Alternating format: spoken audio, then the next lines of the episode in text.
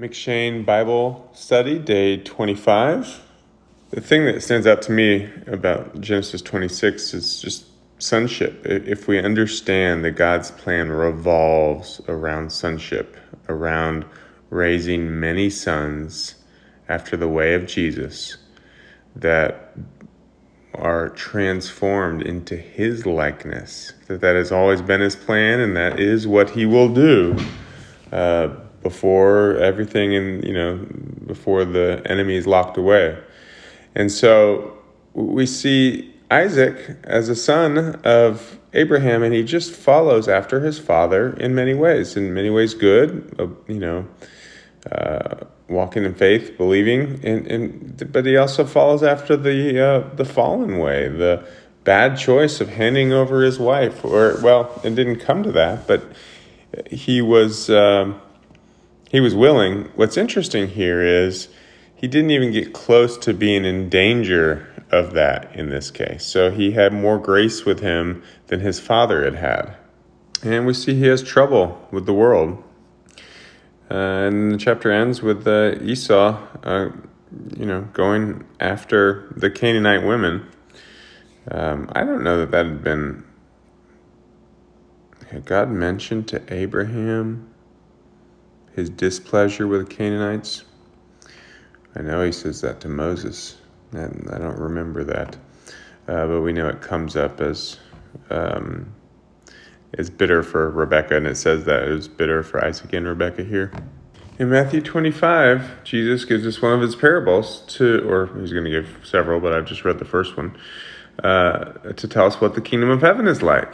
Then the kingdom of heaven will be like ten virgins who took their lamps and went to meet the bridegroom. Five had oil, five did not. Five were foolish, five were wise. And the foolish want the oil of the wise, but they they don't have it, and so they do not get an invitation into the kingdom. So I think we talked about it here in one of the last. Uh, one of the last things. The judgment of our day, I think, is yeah, yesterday. Um, that the, the the church itself will be judged. That those who are not truly going after the way of God, not truly hungry for God, but have set up in their own ways, followed uh, the wrong ways, will be thrown out. And so we see another picture of that here. And the next parable of the talents ends with For to everyone who has will more be given, and he will have an abundance. But from the one who has not, even what he has will be taken away. And cast the worthless servant into the outer darkness. In that place there will be weeping and gnashing of teeth. There's a, a principle of division here that we're either growing in God and we're getting receiving more and more blessing, or we're pulling away from God and being, um, you know, just being exposed to more and more of the enemy's hatred. We're on one of two paths, and one is glorious and one is terrible, and it's up to us which one we set ourselves on. In the last parable, he tells us the importance of fellowship uh, between believers, those who are in this way, that we look out for each other, put each other above ourselves. And he says, you know, when it's time for the kingdom, and again, if we look at the kingdom as being something after we die, uh, we're missing out on what God is doing today in our day. Uh, but he says, when, when it is time for the fullness of the kingdom, those who are living for for me, for each other, will be invited in. In Esther 2, I, I mentioned yesterday, but the the parallel here we just got from Matthew is really cool because he's got the uh, the ten uh, virgins uh, who you know five get invited into the wedding and and five don't, and so here we have juxtaposition between Esther and Vashti. The book of Esther is unique in the Bible because it's the only one that doesn't mention God. Um, and yet, God is all over. And so we see God's grace in Esther's life as she's positioned. The guy who's in charge of the harem, you know, honors her and blesses her and helps her. Uh, we, we just, just, see God's grace in her as she uh, rises up in the position that God has put her in. And the famous line we'll get later in this book is that You know, how do you know that you were not put in here for just such a time as this? Obviously, referencing God's providence.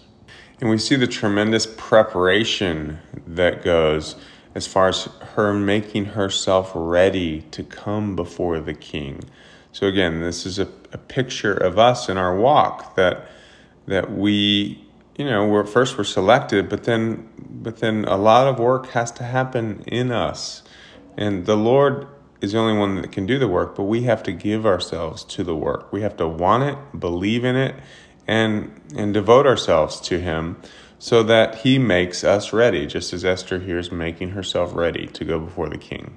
Now, all the women that went before the king were given their option of what they could bring, what sort of fancy jewelry or perfumes they wanted.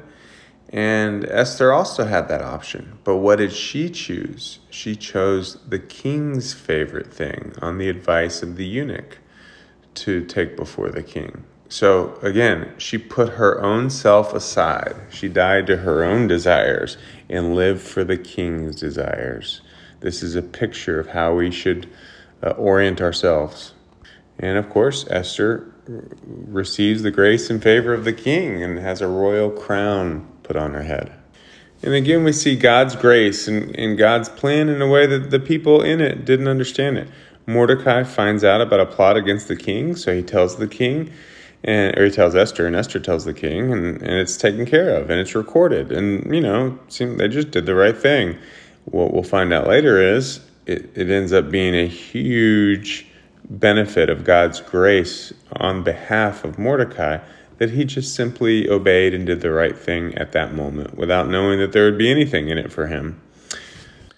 In Acts 25, Paul goes before uh, Festus and Agrippa, and I don't have a whole lot to say other than that we, we, we see two two parallel lines. We see what's happening to Paul in the natural. He's going before these kings, his future's being decided, and yet we know above that the the grace of the Lord is has a plan for Paul that Paul will go to Rome. He's already said that. And so this is the, just the details of how God's will is going to come about. And so Paul is coming to a place over time to trust more and more in God and his sovereign will over anything that he experiences. And that's it for today. The Lord bless you.